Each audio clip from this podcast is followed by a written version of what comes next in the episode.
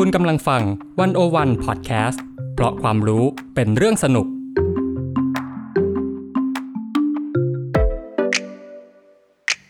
One O One In Focus เจาะไฮไลท์เด่น เศรษฐกิจสังคมการเมืองทั้งไทยและเทศ โดยกองบรรณาธิการ The One O One dot World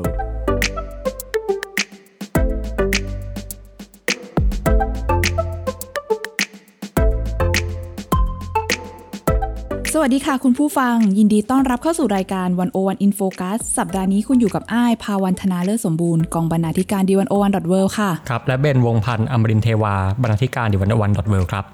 คุณผู้ฟังคะอาจจะไม่เกินเลยแต่อย่างใดเนาะถ้าเกิดเราจะกล่าวว่าในช่วง 5 ทศวรรษที่ผ่านมาเนี่ย มหาอำนาจเช่นจีน ประสบความสำเร็จอย่างยิ่งในด้านการพัฒนาเศรษฐกิจอย่างรวดเร็วเลยเสร็จแล้วก็แพร่ขยายอิทธิพลสู่ภูมิภาคต่างๆ โดยเฉพาะประเทศแถบเอเชียอุตสาคเนเนี่ย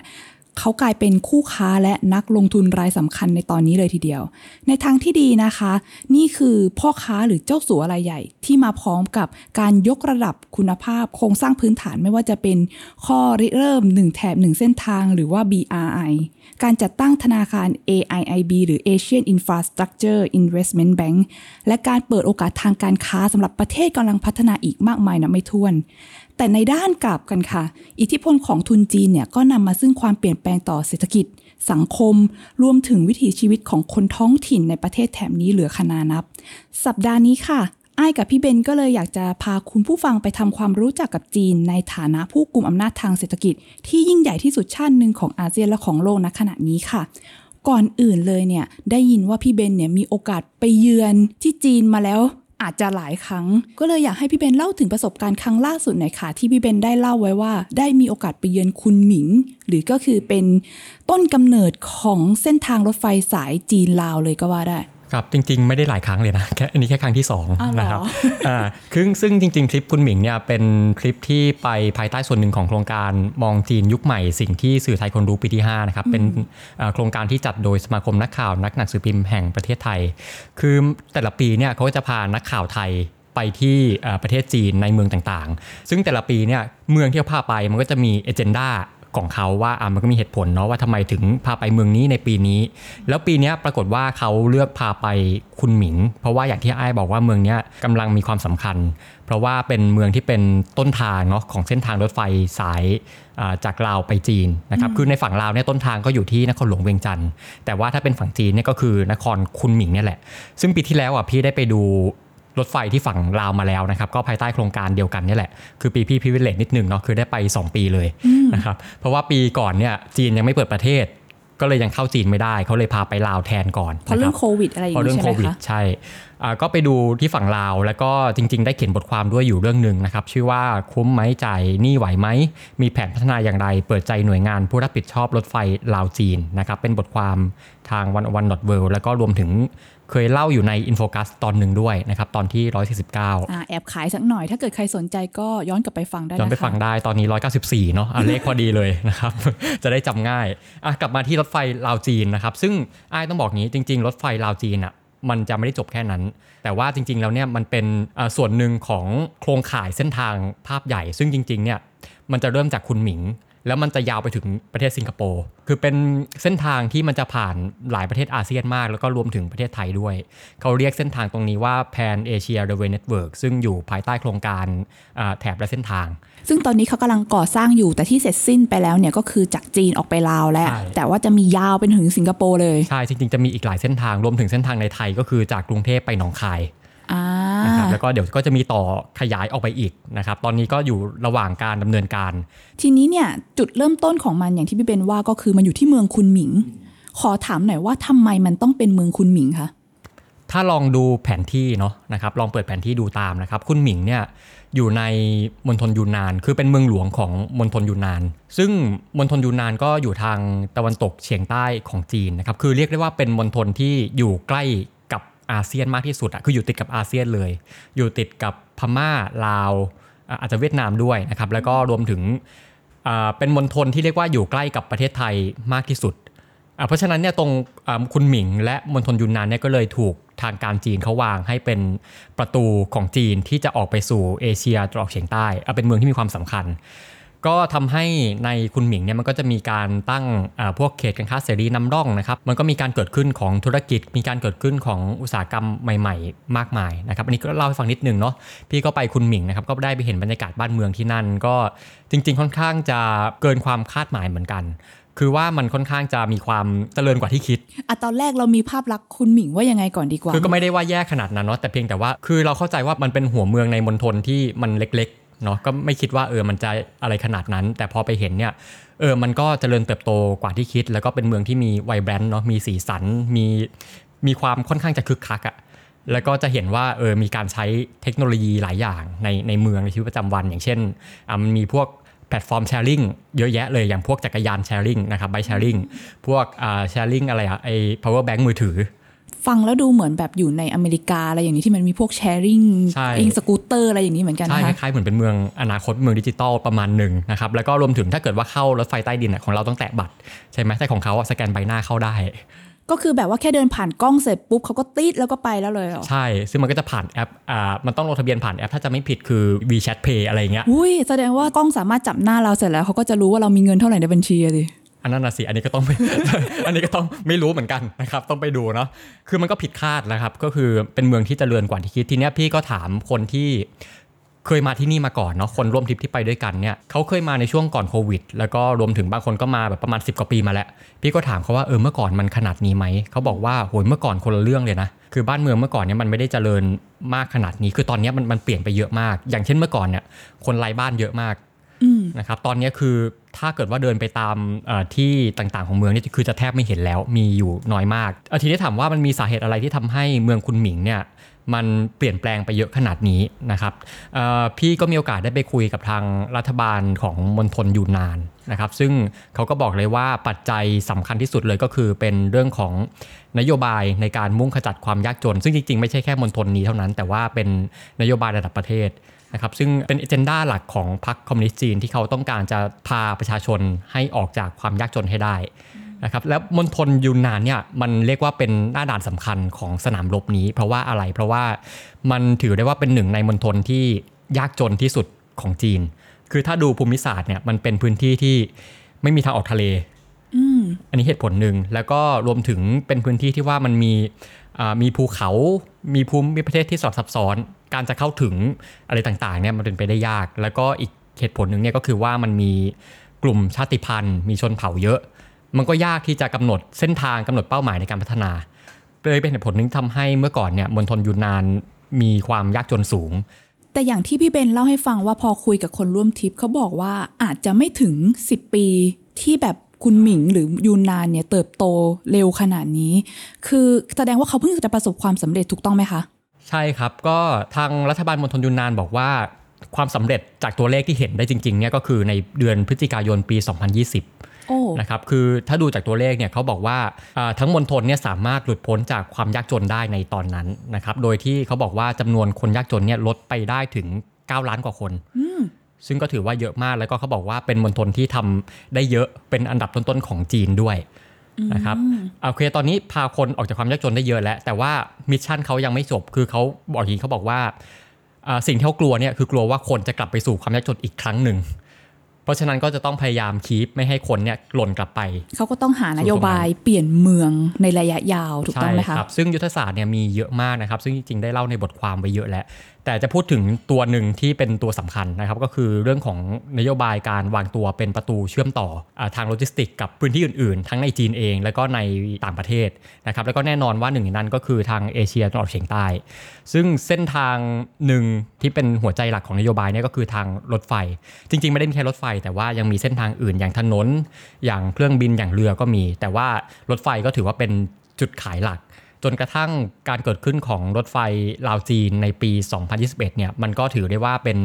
ความก้าวหน้าครั้งใหญ่ของการเชื่อมต่อ อันเนี้ยก็ว่าได้นะครับ เหมือนพี่เบนจะได้มีโอกาสไปเยือนสถานีรถไฟในคุณหมิงด้วยใช่ไหมคะ ที่เป็นใช่ครับตัวเส้นทางของลาวจีนเนี่ยลองเล่าบรรยากาศให้ฟังหน่อยสิคะมันเป็นยังไงบ้างครับเอ่อจริงๆ ตอนนั้นก็ไปอยู่สักเอ่อได้แป๊บเดียวนะครับ ไม่ได้ไปดูอะไรเยอะ แต่ว่าก็ได้เห็นในในภาพใหญ่ทั้งหมดเนาะก็เรียกว่าเป็น พื้นที่ที่มีความใช้คำว่าอะไรดี แบบมีความคึกคักวุ่นวายคืออ่าคือมันเป็นทางที่เอ่อรางรถไฟอะเข้าเข้ามาตัดกันหลายเส้นนะครับมันมาจากหลายทิศหลายทาง แล้วก็จะเต็มไปด้วยตู้คอนเทนเนอร์สินค้านะครับคือตรงนั้นต้องบอกอย่างนี้ว่ามันเป็นจุดเหมือนคล้ายๆว่าเป็น one stop service อะคือนอกจากจะเป็นจุดรวมและกระจายสินค้าแล้วมันยังเป็นจุดศุลกากร คือสินค้าที่จะเข้าออกจากจีนน่ะจะต้องผ่านตรงนั้น หรือใครหลายคนที่อาจจะเคยสั่งสินค้าออนไลน์จาก Lazada s h o p e e อะ มันมาจากทางนั้นแหละอ๋อใช่มันมันต้องกภาพผ่านใช่ขนาดนั้นที่เขาบอกว่าเฮ้ยกำลังส่งมาจากจีนนะก็คือนั่งรถไฟสายนี้มาเนี่เนี่ยยแหแหละละส่วนหนึ่งส่วนหนึ่งมันผ่านอ๋อทางรถไฟสายนี้มานะครับอะซึ่งเขาก็บอกว่าโอเคไอสินค้าที่มันอยู่ในพื้นที่ตรงเนี้ยครับมันจะถูกกระจายออกไปหลายที่ แล้วเขาบอกว่าไอเส้นทางที่มันถูกกระจายออกไปมากที่สุดเลยอะมันคือเส้นทางรถไฟจีนลาวนี่แหละกว่าครึ่งหนึ่งเลยค่ะกว่า 50% นะครับแล้วก็จริงๆแล้วเนี่ยไอการขนส่งสินค้าผ่านรถไฟจีนลาวต้องบอกอย่างนี้ว่ามันไม่ได้แค่เป็นการค้าขายระหว่างจีนกับลาวเท่านั้น แต่ว่าอาจจะเซอร์ไพรส์เนาะว่าจริงๆแล้วเนี่ยสินค้าจำนวนมากครับเป็นสินค้าของไทยอ๋ออ่าซึ่งอาจจะงงใช่ไหมว่าเอ๊ะมันยังไงเอามันก็สุดแค่ที่ลาวไม่ใช่หรอสุดแค่ที่เวียงจันทหรือร์ว่าไทยนี่แบบว่าขอไปตั้งสถานีที่ลาวด้วยอะไรอย่างนี้อะคือเรื่องของเรื่องคืออย่างนี้ว่าโอเคคือของไทยเนี่ยเอ่อรถไฟความเร็วสูงยังไม่มี นะครับคืออนาคตมันจะมีเส้นทางกรุงเทพหนองคายที่มันจะเชื่อมต่อกับทางลาว แต่ว่าในตอนเนี้ยเอ่อการเชื่อมต่อของเขาเนี่ยเขาใช้รางรถไฟที่เรามีอยู่เดิมนี่แหละ เป็นรางรถไฟที่ไม่ใช่รถไฟความเร็วสูงนะครับรถไฟเขาเรียกว่าเป็นรางถ้าจะไม่ผิดนะน่าจะรางขนาดความกว้าง1 1เมตรนะครับอันที่จะไม่ผิดแต่ว่าของของเราเนี่ยมันจะเป็นความกว้างอีกขนาดหนึ่งเป็น 1.4 เมตร สำหรับวิ่งรถไฟความเร็วสูงโดยเฉพาะ ใช่ครับ คือด้วยความที่รางมันขนาดไม่เหมือนกันเนี่ยก็แปลว่ามันยังเชื่อมต่อกันไม่ได้ค่ะเพราะฉะนั้นเนี่ยเขาก็เลยใช้วิธีการเอ่อต้องมีการขนถ่ายสินค้าระหว่างการอะมีการใช้รถเครนยกข้ามระหว่างรางอะไรอย่างเงี้ยนะครับอืมน่าตื่นตาตื่นใจดีเนาะอะก็เรียกว่ามีความเป็นความพยายามของไทยที่จะเชื่อมต่อให้ได้ แม้กระทั่งว่าตัวรถไฟความเร็วสูงยังไม่เสร็จก็ตามอะก็ใช้รถไฟที่มีอยู่นั่นแหละในการเชื่อมต่อ ทีนี้เนี่ย ถ้าเกิดไทยส่งสินค้าไปจีนเยอะ พี่เบนลองเล่าได้ไหมคะว่าสินค้าประเภทไหน ที่ไทยเนี่ยมักจะนำเข้าหรือส่งออกไปจีนอะสินค้าประเภทไหนนะครับ คืออันนี้พูดภาพรวมอีกนิดนึงก่อนว่าทางรัฐบาลมณฑลยูนนานเนี่ยให้ข้อมูลนะครับว่าจริง ๆ สินค้าบนรถไฟจีนลาวเนี่ยมาจากประเทศไทยมากถึง 70%เยอะคือเยอะมเยอะกว่าลาวเยอะกว่าลาวเยอะกว่าลาวอีกนะครับแล้วถามว่าสินค้า ประเภทไหนที่อะได้ถูกขนส่งไปตามเส้นทางนี้เป็นหลักเนี่ยหลักๆก็คือผลไม้อ๋อนะครับซึ่งมันเริ่มตั้งแต่วันที่ 30 พฤศจิกายนปี 2022 เพราะว่าในตอนนั้นเนี่ยทางจีนนะครับได้ประกาศให้ด่านรถไฟโมฮาน คือโมฮานมันจะเป็นจุดอ่าหน้าด่านเป็นชายแดนระหว่างลาวกับจีนนะครับมันคือจุดแรกแล้วกันที่ว่าอ่าสินค้าจะต้องผ่านในในประเทศจีนเนี่ยเอ่อเขาได้ประกาศให้ด่านรถไฟโมฮานนะครับเป็นด่านจำเพาะเพื่อการนำเข้าผลไม้อย่างเป็นทางการ หมายความว่าสินค้าที่จะผ่านด่านเนี้ยมีผลไม้เป็นส่วนใหญ่เป็นส่วนใหญ่ เกิดขึ้นเพื่อรับผลไม้จากไทยโดยเฉพาะอย่างนี้เหรอคะใช่ครับ ก็หลักๆเนี่ยก็จะเป็นพวกผลไม้จากทางตะวันออกของไทยเนี่ยแหละ จากอ่าชนบุรีระยองอะไรพวกเนี้ยก็จะถูกขนส่งไปใน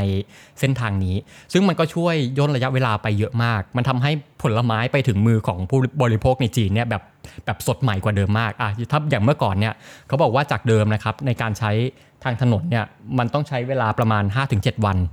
กว่าที่ผลไม้จากภาคตะวันออกจะไปถึงจีน แต่ว่าทุกวันเนี้ยให้ถ่ายใช้เวลาเท่าไหร่ห้าถึงเจ็ดวันเนาะครับถ้าถ้าลดระยะเวลาก็อาจจะสองหรือสามวันอะไรสอองย่างหรือนี้สามเหรอคะวันยังนานไป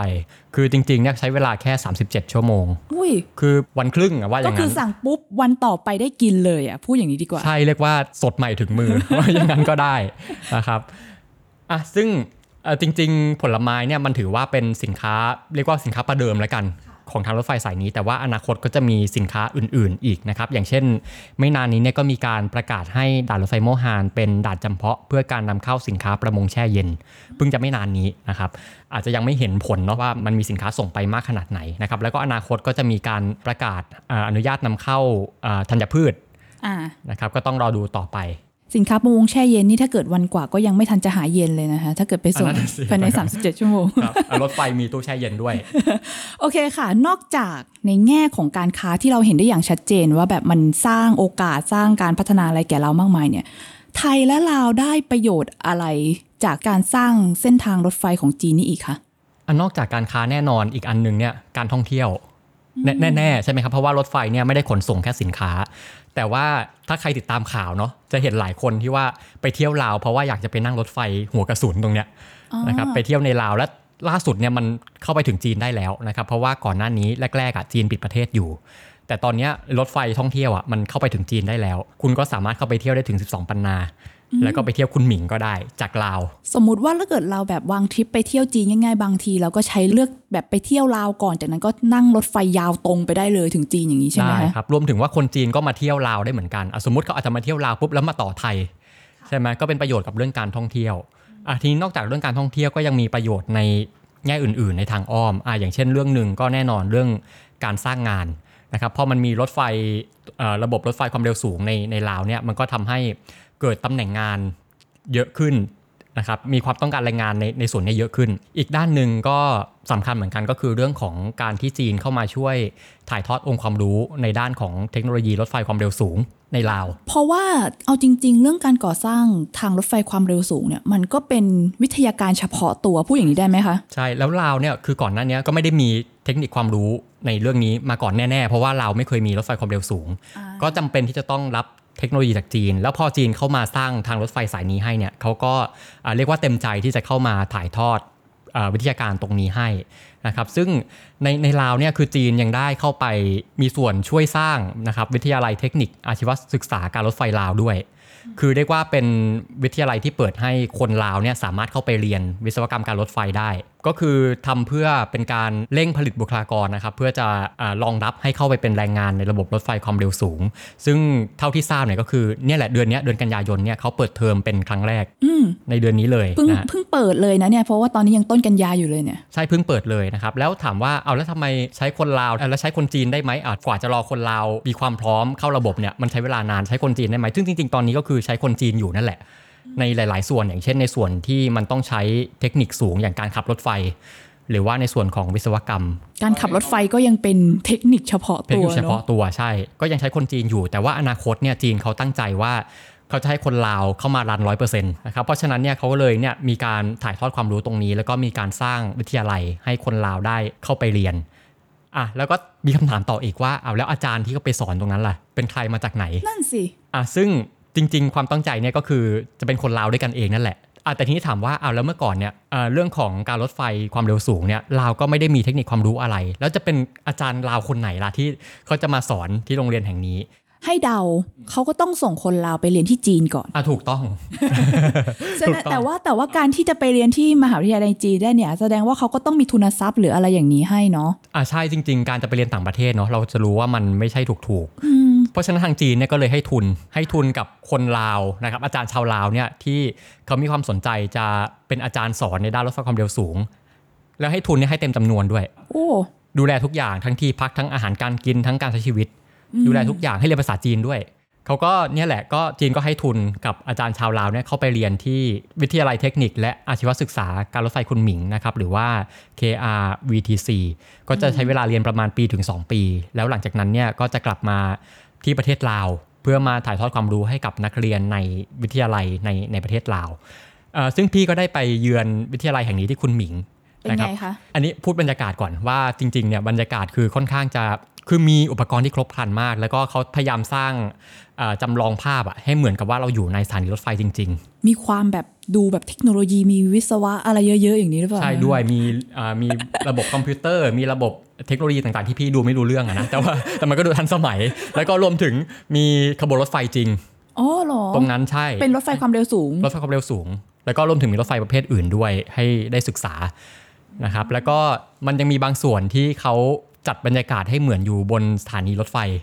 อ่าเป็นเหมือนคล้ายๆแพลตฟอร์มจำลองอย่างเงี้ยให้นักเรียนได้ทำความคุ้นเคย กับระบบแบบนี้มีเครื่องสแกนอ่าก่อนเข้าสถานีอะไรอย่างเงี้ย คล้ายๆว่าอยู่สถานีจริงเลยมีตู้ขายตั๋วประมาณนั้นนี่คือบรรยากาศโดยรวม ชนิดที่ก็จบออกมาก็คือไปทำงานได้เลยอะในสถานีรถไฟไม่จำเป็นจะต้องแบบเรียนรู้อะไรใหม่ ประมาณนั้นก็คือเหมือนกับว่าสร้างบรรยากาศให้คุ้นเคย ค่ะอว่างั้นก็ได้ แล้วก็แน่นอนก็ได้ไปเจอกับอาจารย์คนลาวที่เขาเรียนอยู่ที่นั่นนะครับอาตอนนั้นที่ไปประมาณเดือนกรกฎาคม ก็ตอนนั้นอาจารย์แต่ละคนเนี่ยเขาได้จบหลักสูตรการศึกษาไปแล้ว คือกำลังจะเตรียมกลับไปที่ลาวเพื่อมาสอนที่อ่าวิทยาลัยการรถไฟลาวนี่แหละ ซึ่งตอนนี้เข้าใจว่ากลับมาแล้วนะครับ แต่ว่าตอนนั้นเนี่ยกำลังจะกลับค่ะอ่าครับก็ได้คุยกัน เล็กน้อยนะครับอาจารย์ก็บอกว่าเออค่อนข้างประทับใจ คือเป็นเทคนิคเป็นความรู้ที่ว่าเออไม่เคยเรียนรู้มาก่อนนะครับ เพราะว่าในเราวไม่มีการสอนเรื่องนี้ เอ๊ะแต่ขอถามเพิ่มเติมก็คืออาจารย์ที่ไปเรียนก็คือเป็นอาจารย์สายวิศวะอย่างนี้ใช่ไหมคะใช่ครับก็จะเป็นสายวิศวะต่างๆ ที่เมื่อก่อนเนี่ยอาจจะเป็นเอ่อวิศวะในด้านอื่นอะอย่างมันเช่นเป็นฟีลลิ่งแบบไปเทคคอร์สพิเศษไหมหรือว่ามันเป็นเรียนแบบเหมือนปริญญาตรีอะไรอย่างนี้เลยอะ ตรงนี้ไม่มั่นใจว่าเป็นปริญญาตรีปริญญาโทหรือเปล่านะครับแต่ว่าหลักๆเนี่ยคือเขาเรียนเพื่อที่ว่าจะเอาความรู้กลับไปสอนให้กับคนลาวนะแต่ว่าก็น่าจะต้องได้ปริญญาอนุปริญญาอะไรสักอย่างหนึ่งนั่นแหละนะครับอันนี่พี่ไม่แน่ใจตใบรงเซนี้อรใบ cer อะเป็นใบ cer น่าจะได้อะไรประมาณนั้นนะครับอันนี้ก็เป็นส่วนของคนลาวแล้วทีเนี้ยทางวิทยาลัยที่คุนหมิงเนี่ยก็ฝากนักข่าวไทยนักข่าวมาโฆษณานะครับค่ะเขาอยากจะถ่ายทอดความรู้นี้ให้กับคนไทยเหมือนกัน เพราะว่าอนาคตเนี่ยเราก็จะต้องมีรถไฟความเร็วสูง ที่มาจากจีนที่อ่าใช่ ซึ่งก็เป็นเส้นทางที่จีนเข้ามามีส่วนร่วมอยู่นะครับอ่าในเส้นทางกรุงเทพหนองคายเนี่ยแหละอะเขาก็บอกว่าคนไทยนักเรียนนักศึกษาไทยคนไหนที่มีความสนใจ อยากจะมาเรียนในเรื่องนี้ ทางจีนก็ยินดีจะมอบทุนให้ไปเรียนนะครับใครที่ฟังอยู่แล้วสนใจเนี่ยไปสมัครได้นะครับเข้าไปดูตามเว็บไซต์ได้ฟังเลยดูดีนะฟังดูดีครับอะอันนี้ก็เป็นภาพคร่าวๆนะครับของเรื่องของรถไฟจีนลาว ซึ่งมันก็ได้ประโยชน์มาเอ่อ ถึงลาวถึงไทยแล้วก็ถึงอาเซียน แต่อันนี้ต้อง disclaimer นิดนึงว่าไอโครงการที่พี่ไปตรงเนี้ยมันเป็นโครงการที่ว่าโอเค มันจะได้ฟังจากมุมของรัฐบาลจีนค่ะนะครับมันเป็นโครงการที่ว่า support โดยสถานทูตจีนประจำประเทศไทย เพราะฉะนั้นเนี่ย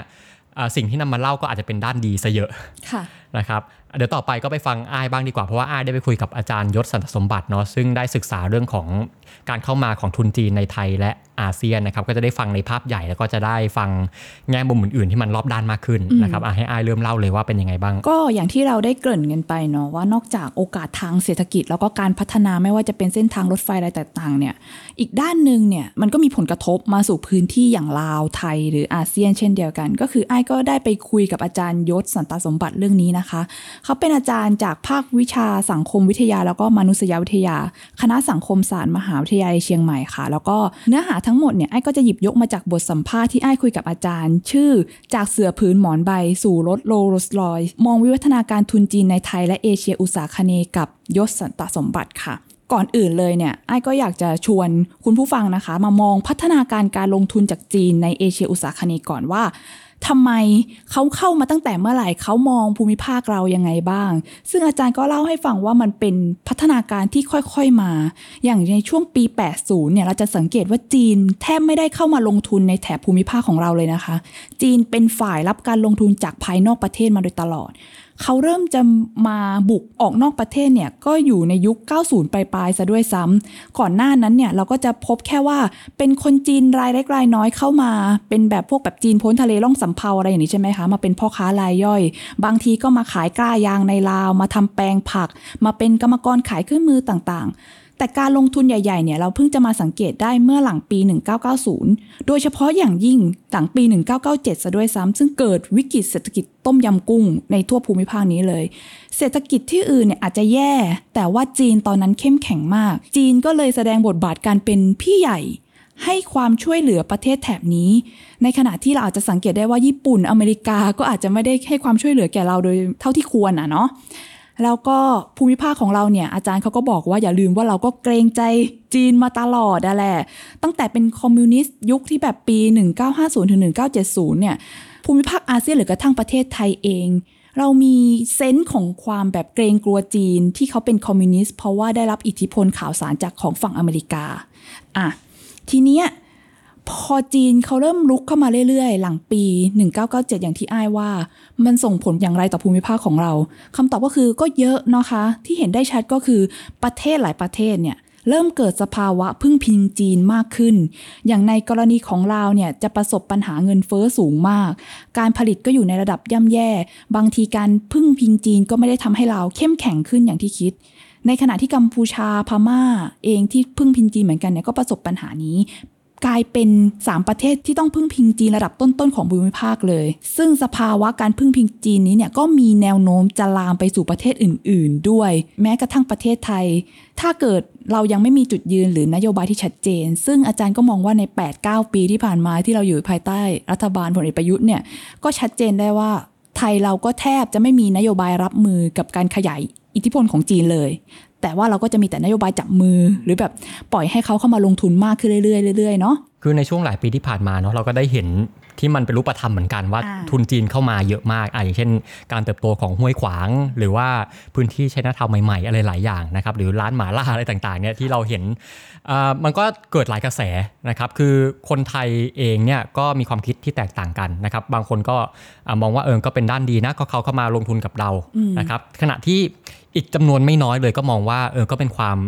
น่ากลัวเหมือนกัน เป็นความเสี่ยง เป็นความเสี่ยงหรือพูดถึงกระทั่งว่าเออเขาจะมายึดเราแล้วอะไรเงี้ยมันมีที่เขาบอกว่าแซวว่ามีมณฑลไทกัวอะอะไรไรแบบนี้อะไรอย่างเนนั้อะนนะครับคือความเห็นก็จะแตกไปเยอะมากอาทีเนี้ยก็อยากจะรู้เหมือนกันเนาะว่าจริง ๆ แล้วเนี่ยทางฝั่งจีนเองเนี่ยจริง ๆ แล้วเขาคิดอย่างนั้นไหมหรือจริง ๆเขาแค่อยากจะเข้ามาลงทุนหรือว่า คือจะมายึดหรืออะไรเขามีแนวความคิดอะไรยังไงบ้างต่อประเทศเรา อืมจริง ๆ แล้วเนี่ย เท่าที่ไอ้คุยกับอาจารย์ยศอาจารย์ยศมองว่ามันเป็นประเด็นเกี่ยวกับความมั่นคงของจีนด้วยเหมือนกันอย่างจีนเนี่ยเป็นประเทศใหญ่แล้วก็จะให้ความสำคัญกับความมั่นคงมากใช่ไหมคะทีนี้เนี่ยความมั่นคงมันก็แบ่งออกเป็นภายในแล้วก็ภายนอกประเทศเนาะการขยายอำนาจของจีนที่เข้ามาอยู่ในแถบภูมิภาคอาเซียนเนี่ยมันก็เกี่ยวข้องกับประเด็นความมั่นคงภายนอกด้วย คืออาจารย์มองว่ามันชัดเจนมากว่าในช่วงที่อเมริกาเป็นใหญ่ แล้วเราก็ค่อนข้างจะเกรงกลัวคอมมิวนิสต์เนี่ย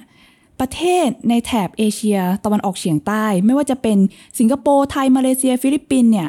เป็นพันธมิตรผู้ซื่อสัตย์ของอเมริกาเลยก็ว่าได้ เป็นที่ตั้งฐานทัพของทหารอเมริกา แล้วก็มีหน้าที่เดียวก็คือปกป้องไม่ให้คอมมิวนิสต์ขยายตัว ซึ่งก็จะเห็นได้ชัดว่าพื้นที่ของเราตรงนี้เป็นทำหน้าที่ปิดล้อมจีนที่เป็นเจ้าคอมมิวนิสต์ในตอนนั้นอยู่ ฉะนั้นเนี่ยพอจีนเริ่มเข้มแข็งขึ้นมา ภูมิภาคอาเซียนก็เลยพูดได้ว่าเป็นเป้าหมายแรกที่จีนจะต้องยึดให้ได้ หรือกลุ่มอำนาจเหนือให้ได้ ซึ่งในปัจจุบันเนี่ยมันก็ไม่ใช่การยึดอำนาจในเชิงอำนาจทางการทหารแล้วนะคะ ก็เป็นยึดกลุ่มอำนาจทางเศรษฐกิจ หรือว่าการเมืองของเขาเอง เพื่อสร้างความมั่นคงภายนอกประเทศให้เขา ทีนี้เนี่ยมันก็จะมีอีกประเด็นหนึ่งคือความมั่นคงภายใน จีนเนี่ย ค่อนข้างจะให้ความสำคัญกับความมั่นคงภายในประเทศมาก อย่างที่เราอาจจะสังเกตได้ว่าเขาจะอยากจะควบคุมพลเมืองให้อยู่ภายใต้กรอบของพรรคของรัฐบาลเนาะไม่ให้แบบกระด้างกระเดืองหรืออะไรอย่างนี้ ซึ่งไอ้เรื่องเศรษฐกิจเนี่ยเอาจริง ๆ ในสายตารัฐบาลเป็นเรื่องรองซะด้วยซ้ำแต่เผอิญเศรษฐกิจมันเกี่ยวพันกับปากท้อง และเศรษฐกิจก็เกี่ยวพันว่าถ้าคนอยู่อย่างอดอดอยากๆหรือแบบมันไม่ดีอะพี่เบน คนก็อาจจะเกิดอาการแบบไม่เห็นด้วยกับรัฐบาล ก็อาจจะเกิดอาการต่อต้านรัฐบาล การเกี่ยวพันแบบนี้เนี่ยทำให้รัฐบาลจีนเนี่ยมองว่าถ้าปัญหามีปัญหาเศรษฐกิจภายในประเทศ อาจจะทำให้ควบคุมพลเมืองได้ยากขึ้น ฉะนั้นเขาก็เลยต้องเพิ่มการเติบโตของเศรษฐกิจภายในประเทศให้ได้มากที่สุด ซึ่งถ้าเกิดเราสังเกตตอนนี้เศรษฐกิจภายในประเทศจีนก็อาจจะไม่ได้ดีอย่างที่เราคิดนะคะ อาจารย์ยศเขาก็ได้ให้ความเห็นไว้ว่า เราก็จะสังเกตว่าการลงทุนจากภายนอกลดลง หลังจากที่แบบปิดประเทศมาอย่างยาวนานช่วงโควิดเนาะมีวิกฤตความเชื่อมั่น GDP ที่เคยโต 10 กว่าเปอร์เซ็นต์ในช่วง 80-90 เนี่ยหลัง 2008 เป็นต้นมาเหรือ 7-8%ตอนนี้เหรือแค่ 3%กว่าๆถือว่าต่ำมากๆเลย และที่สำคัญคือคนตกงานเยอะมาก โดยเฉพาะเด็กวัยรุ่นน่ะตกงานกว่า 20% ซึ่งเป็นปรากฏการณ์ที่ไม่เคยมีมาก่อน มีวิกฤตอสังหาเนาะอย่างที่เราอาจจะแบบมีบทความในวันโอวันเยอะเลยพูดถึงวิกฤตฟองสบู่ของอสังหา การส่งออกก็ลด เพราะว่ามีปัญหาเรื่องของแบบยุโรปญี่ปุ่น หรือว่ามีความขัดแย้งกับสหรัฐอะไรอย่างนั้น เรียกได้ว่าเป็นประเทศที่ใหญ่ แต่ก็มีศึกและถูกจับจ้องจับรอบด้านเหมือนกันอืมปัญหาเศรษฐกิจภายในประเทศเนี่ย พอมันเริ่มเป็นที่กังวล จีนก็เลยมีความพยายามอยากจะ ทำให้เศรษฐกิจเติบโต แต่วิธีของเขาก็คือ จะยิ่งทุ่มทุนออกไปข้างนอกมากขึ้นน่าแปลกใช่ไหมคะ คือปกติเนี่ยเราก็จะคิดว่าตรกกะเศรษฐกิจปกติเนี่ยถ้าเกิดเศรษฐกิจภายในประเทศแย่เราต้องดึงทุนดึงเงินกลับมาในประเทศ แต่จีนเนี่ยมีความพยายามผลักให้คนออกไปอ่าลงทุนข้างนอกมากขึ้น เพราะอะไรอะเพราะว่านอกประเทศเขาได้เปรียบมากกว่าอ๋ออ่าอาจารย์ยศบอกว่าอย่าลืมนะคะว่า ส่วนหนึ่งของเศรษฐกิจ จีนในปัจจุบันเนี่ยเกิดจากประชาชนนอกประเทศ ไม่ใช่เกิดจากความสำเร็จของรัฐวิสาหกิจ หรือว่าแบบทุนใหญ่ที่ออกไปลงทุนต่างประเทศ แต่เป็นคนจีนชนชั้นกลาง ที่เกิดและเติบโตมาในช่วง 80-90 เนี่ยเขาเป็นชนชั้นกลางที่รวยมาก แล้วคนพวกเนี้ย ออกไปลงทุนทำการค้านอกประเทศจีนเยอะ ปีหนึ่งเนี่ยอาจจะประมาณ 6 ล้านคน อย่างต่ำ6ล้านคนนะคะ คือไม่มีใครยืนยันได้ชัดหรอกว่าตัวเลขนี้มันเท่าไหร่ แต่ประเมินง่ายๆว่าในเมืองไทยก็คือเยอะ และที่อื่นก็เยอะเช่นกัน ฉะนั้นเนี่ยอ่า คนพวกนี้เนี่ย พอเขาออกมาทำงานนอกประเทศจริง ๆ แล้วเขาส่งเงินกลับบ้านอ่าค่ะใช่อ๋อเขาส่งเงินไปให้ที่บ้านเพราะว่าวิธีการที่เขาออกมาข้างนอกก็คือเขาระดมเงินทุนจากญาติพี่น้อง ออกมาทำธุรกิจทำกำไร แล้วก็ส่งเงินกลับบ้าน ฉะนั้นเนี่ยเศรษฐกิจจีนส่วนหนึ่งเนี่ยได้รับเงินจากจีนข้ามชาติพวกนี้ทำให้เขาเนี่ยยิ่งส่งเสริมให้คนออกไปลงทุนนอกประเทศมากขึ้นและทีนี้เนี่ยแน่นอนค่ะ ถ้าเกิดยิ่งเศรษฐกิจภายในจีนยิ่งเติบโต ขยายอุตสาหกรรม ได้รับเงินจากคนที่ไปลงทุนต่างประเทศ สิ่งที่ตามมาก็คือจีนก็อยากจะได้ทรัพยากรเนาะนั่นก็เป็นเหตุผลหนึ่งที่ทำให้เขามาลงทุนในเอเชียอุตสาคเนมากขึ้น เพราะว่าอะไร เพราะว่าเขาก็ต้องการทรัพยากรเยอะ แต่เขาไม่ต้องการผู้มิงตะวันตก เขาก็ไปดูอาเซียนไปดูแอฟริกาอะไรอย่างนี้ และที่หนึ่งเนี่ยก็คือเอเชียอุตสาคเนของเราเนี่ยมีที่ดินราคาถูกอ่า เราอาจจะมองว่าปัจจุบันเนี่ยเศรษฐกิจสมัยใหม่แล้วไม่สนเรื่องของการยึดพื้นที่กันแล้ว แต่ว่าไม่จริงจีนให้ความสนใจกับเรื่องพื้นที่มากนะคะเราก็จะเห็นการเข้ามายึดครองพื้นที่เพาะปลูกในลาว เข้ามาลงทุนปลูกผลไม้ต่างๆ จะเป็นสวนยางสวนกล้วย แตงโม ตอนนี้ก็แทบจะเป็นข้าวเป็นมะม่วง ก็คือ เรียกได้ว่าในลาวในพม่าอย่างนี้ค่ะ ก็มีมีสวนผลไม้ของจีนเต็มไปหมด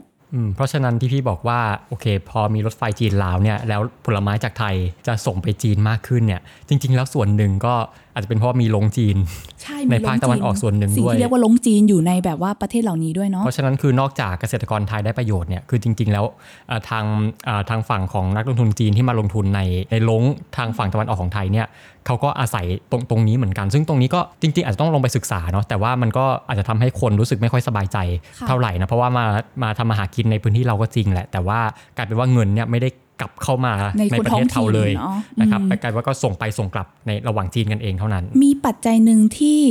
อ้ายคิดว่าน่าสนใจหลังจากที่อ้ายไปคุยกับอาจารย์เหมือนกันค่ะ ก็คือว่าอีกเหตุผลหนึ่งที่อาจจะเป็นเหตุผลลับๆเนาะเป็นปัจจัยแฝงว่าแบบทำไมจีนถึงเลือกมาทำลงจีนในไทย ในแบบในลาวในอาเซียนเหล่านี้ เพราะว่าอาจารย์ยศบอกว่า ประเทศในแถบบ้านเราเนี่ย เอาเข้าจริงเนาะเราต้องยอมรับว่าเรามีระบบกฎหมาย บังคับใช้กฎหมายที่ค่อนข้างอ่อนแอ ระบบราชการที่อาจจะมีการคอร์รัปชันกันอยู่ ซึ่งปกติมันก็เป็นปัญหาภายในประเทศเราอยู่แล้วแหละ แต่พอมันมีนักลงทุนจากจีน ซึ่งตามธรรมชาติเนี่ยต้องยอมรับว่าจีนเขาเป็นอาจารย์ใช้คำว่าซิกแซกเก่งอะอืมอืมค่อนข้างจะมุดเก่งอะ่ะ เออ แล้วการที่อยู่ในระบบอุปถัมภ์เนี่ยเขาอยู่ในวัฒนธรรมจีนมานานแล้ว เพราะว่าจีนเขาเป็นแบบ เขาก็กลุ่มอำนาจแบบอย่างรัฐบาลเขาก็เป็นฝ่ายกลุ่มอำนาจเองฉะนั้นเนี่ยเขาก็จะถนัดการ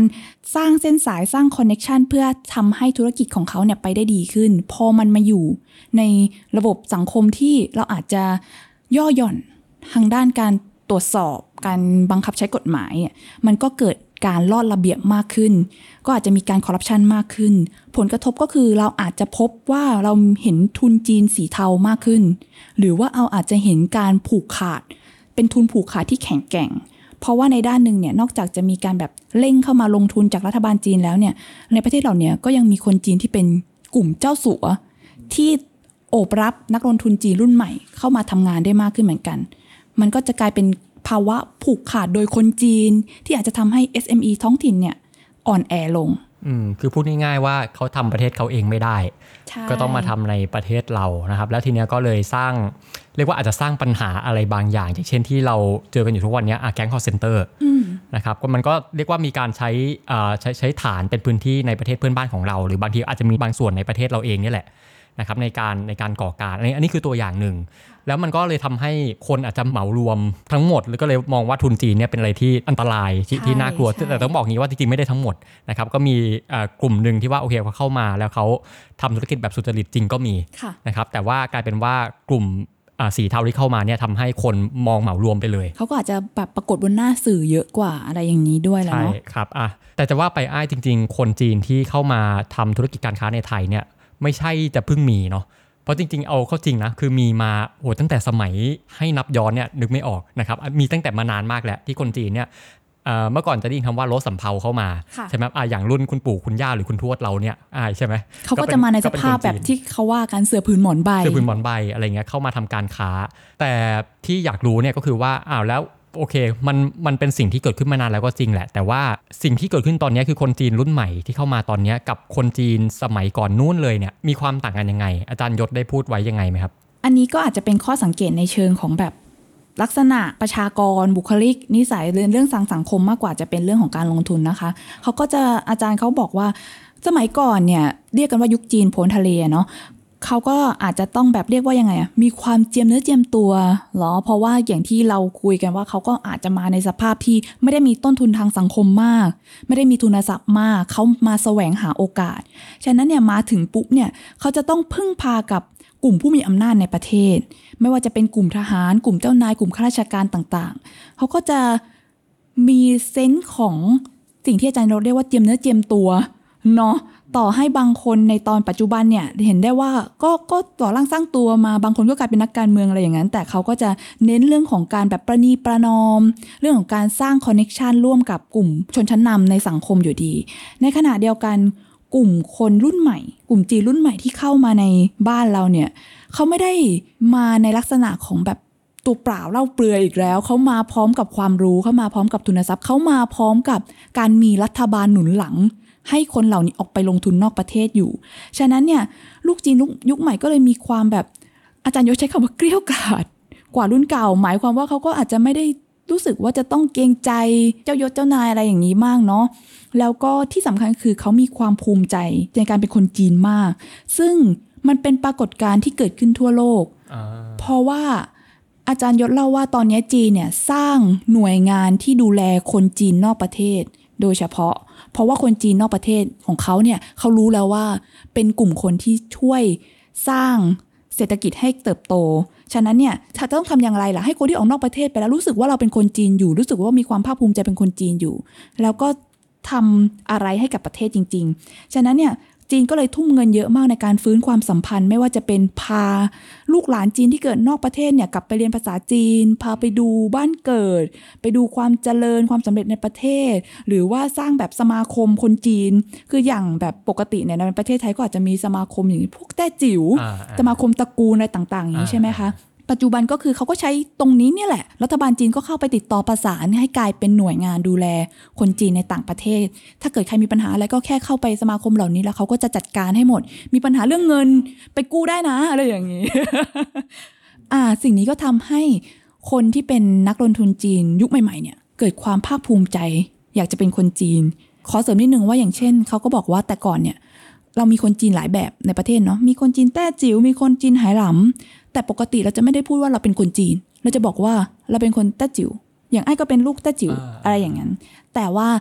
ในปัจจุบันเนี่ยมันสลายไปหมดแล้วไอ้เรื่องของ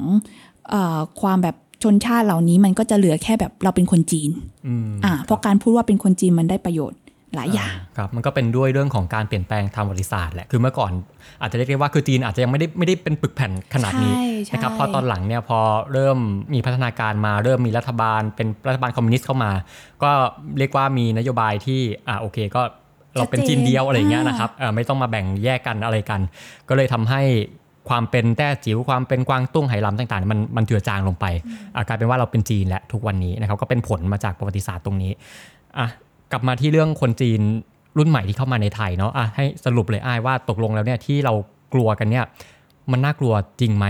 นะครับอะไรอย่างเงี้ยนะครับแล้วก็ถ้ามันเกิดว่ามันจะมีปัญหาหรือว่ามีความท้าทายต่างๆเนี่ยประเทศไทยเราเองหรือว่าคนไทยเราเองเนี่ยเราควรจะต้องรับมือยังไงหรือว่าเราจะเรียนรู้อะไรได้บ้าง ตอนที่ไอ้ไปคุยกับอาจารย์ยศเนี่ยไอ้ก็ถามคำถามอะไรทำนองนี้เหมือนกันว่าเฮ้ย อาจารย์แล้วเขามาอยู่ตั้งเป็นชุมชนในบ้านเราคุยแต่ภาษาจีนไม่คุยกับคนไทย มีแอปส่งอาหารจีน มีร้านจีนเยอะแยะไปหมดเนี่ย สุดท้ายแล้วเราจะกลายเป็นว่ามีชุมชนจีนในประเทศ แล้วมันจะเป็นประเด็นเกี่ยวกับเรื่องความมั่นคง เรื่องความทางการเมืองบ้างไหมซึ่งอาจารย์ก็แบบว่ามันคงไม่เป็นปัญหาทางด้านความมั่นคงแบบนั้นหรอกสิ่งที่จะเป็นปัญหา หรือว่าเป็นความท้าทายสำคัญสำหรับเราก็คือเป็นความท้าทายทางด้านเศรษฐกิจมากกว่า เพราะว่า ถ้าเราสังเกตเนี่ยคนจีนที่อยู่ในฝั่งอาเซียนหรือในบ้านเราในไทยเราด้วยเนี่ย จริง ๆ เป็นผู้ประกอบการระดับล่างนะคะ พวกชนชั้นนำเนี่ยเราไปอยู่ที่ยุโรปที่อเมริกากันหมด อาจารย์เล่าว่าอย่างอาจารย์ตัวอาจารย์อยู่ที่เชียงใหม่เนี่ยอาจารย์คุยกับผู้ประกอบการจีนเจ้าของร้านอาหารจีนในนั้นเนี่ยเขาก็ยังบอกเลยว่าเขาว่าอยากไปอยู่อเมริกา แต่เหมือนเขาเคยไปอยู่แล้ว แล้วมันยากกว่าที่เขาคิดอ๋อมันมี อุปสรรคอะไรหลาย ๆ อย่าง ไม่ว่าจะเป็นอาจจะมีเรื่องของการแบบโอเค ยังมีความโดนเหยียดหรือการปฏิบัติเลือกปฏิบัติอะไรอย่างนี้อยู่ แล้วก็โอกาสทางด้านเศรษฐกิจมันไม่ได้เยอะ มันไม่ง่ายเท่าอยู่ที่ไทย ฉะนั้นเนี่ยเขาก็เลยกลับมาตั้งรกรากอยู่ที่เชียงใหม่เนี่ยแหละ นั่นเท่ากับว่าคนที่เรากำลังประสบอยู่ เป็นผู้ประกอบการที่ระดับไม่ได้ใหญ่มากของจีน แต่ถ้าเกิดเรายังสู้เขาไม่ได้ เรายังแบบว่าถูกผูกขาดหรือว่าทำธุรกิจสู้กับคนเหล่านั้นไม่ได้เนี่ย มันก็สะท้อนให้เห็นแล้วว่า เออ แล้วศักยภาพในการแข่งขันของประเทศไทยเราอยู่ตรงไหนอืมหรือว่าระดับการศึกษานโยบายทางการศึกษาของเราเนี่ย มีปัญหาหรือเปล่า ในขณะที่จีนเนี่ยเข้ามาในประเทศและกลายเป็นผู้ประกอบการมากมาย แต่ว่าเด็กไทยเนี่ยจบออกไปเราอาจจะจบกับการเป็นลูกจ้างของจีนหรือเปล่าหรือว่า อาจจะมีจำนวนน้อยมาก ที่เราสอนให้กลายเป็นผู้ประกอบการได้จริง ๆ อันนี้ก็เป็นเรื่องที่น่ากังวลอยู่พอสมควรค่ะพี่เบนอะแล้วสุดท้ายเราจะรับมือได้ยังไง อืมอาจารย์ยศเนี่ยออกตัวก่อนเลยนะคะ ว่าที่พูดมาทั้งหมดเนี่ยไม่ได้หมายความว่าเราต้องมองจีนเป็นตัวร้ายอย่างเดียว หรือว่าเป็นมองว่าเป็นภัยคุกคามอย่างเดียว เราสามารถรับมือและเรียนรู้จากจีนได้ แต่ว่ามันต้องทำหลายอย่าง อย่างเช่น เราต้องมีนโยบายการต่างประเทศที่ชัดเจน ไทยต้องสร้างอำนาจต่อรองกับจีนให้ได้ ซึ่งอาจารย์มองว่าการต่างประเทศเรามีศักยภาพที่ทำได้นะคะ คือไทยเราเองเนี่ยก็เคยเป็นผู้นำทางด้านอาเซียนมาก่อนทำยังไงจะฟื้นคืนศักยภาพการต่างประเทศที่หายไปในช่วงของแบบ8-9 ปีที่ผ่านมาได้ แล้วเราต้องมีนโยบายเศรษฐกิจที่ชัดเจน ว่าเราจะพัฒนามุ่งเน้นไปทางไหน เราจะร่วมมือกับจีน ในแง่ไหนบ้าง แล้วในแง่ไหนที่เราต้องเร่ง พัฒนาให้เป็นของไทยเองเราต้องมีระบบกฎหมายที่ชัดเจน เพื่อที่จะได้ควบคุมไม่ให้เกิดการคอร์รัปชันหรือมีทุนจีนสีเทาในประเทศไทยให้มันเพิ่มมากขึ้นหรืออะไรอย่างนี้ เราต้องควบคุมมันให้ได้ เราต้องเปลี่ยนการศึกษาให้สอนคนเป็นผู้ประกอบการ หรือว่าเราต้องปรับนโยบายชวนให้คนจีนเข้ามาทำการค้า แล้วก็อยู่ในบ้านเราอย่างถาวรไปเลยก็ได้ เป็นประชากรที่จ่ายภาษีให้เรา อย่างอาจารย์เนี่ยยกตัวอย่างให้เห็นถึงประเทศสิงคโปร์ ซึ่งเขายกตัวอย่างว่าทำนโยบายดีมาก เขาปล่อยให้คนจีนเข้ามาทำงานในประเทศเป็นล้านคนเลย ทั้งๆที่พลเมืองสิงคโปร์เนี่ยอาจจะมีแค่ 3 ล้านกว่าคนเท่านั้นแล้วก็จริง ๆ แล้วเนี่ยอาจารย์ก็บอกว่าคนสิงคโปร์ลึกๆ แล้วก็ไม่ชอบคนจีนเท่าหรอก เขาก็มองว่าคนจีนมาแย่งงานมาเป็นคู่แข่ง แต่นโยบายรัฐบาลเนี่ยพยายามเชิญชวนให้เขาเข้ามาอยู่ เข้ามาตั้งรกรากอย่างถาวร เข้ามาทำการค้า เข้ามาสร้างรายได้แล้วก็เสียภาษีให้กับประเทศสิงคโปร์ แล้วสิงคโปร์เองเนี่ย ก็ถึงขั้นว่ากลายไปเป็นคนที่เลือกร่วมมือ ร่วมทุนกับรัฐบาลจีนในการออกไปลงทุนในประเทศอื่น ๆ ด้วย อย่างเนี้ยก็เป็นตัวอย่างที่ไทยก็อาจจะเอามาเป็นแบบอย่างได้ เราต้องปรับเปลี่ยนท่าทีคิดแบบผู้ประกอบการมากขึ้น เราอาจจะแบบคิดไปแบบชาตินิยมไม่ได้ว่าแบบ เอ้ย เดี๋ยวเขาจะมาบุกมายึดพื้นที่ของเรา คืออาจารย์บอกว่าถ้าเกิดพื้นที่มันไม่สร้างรายได้ใครจะเอาไปก็เอาไปเหอะ คำถามคือเราจะทำยังไงให้เมื่อเขาเข้ามาแล้ว แล้วเขาจ่ายภาษี แล้วก็สร้างรายได้เสริมเศรษฐกิจของประเทศไทยให้เราแข็งแกร่งมากขึ้นอย่างนี้ดีกว่า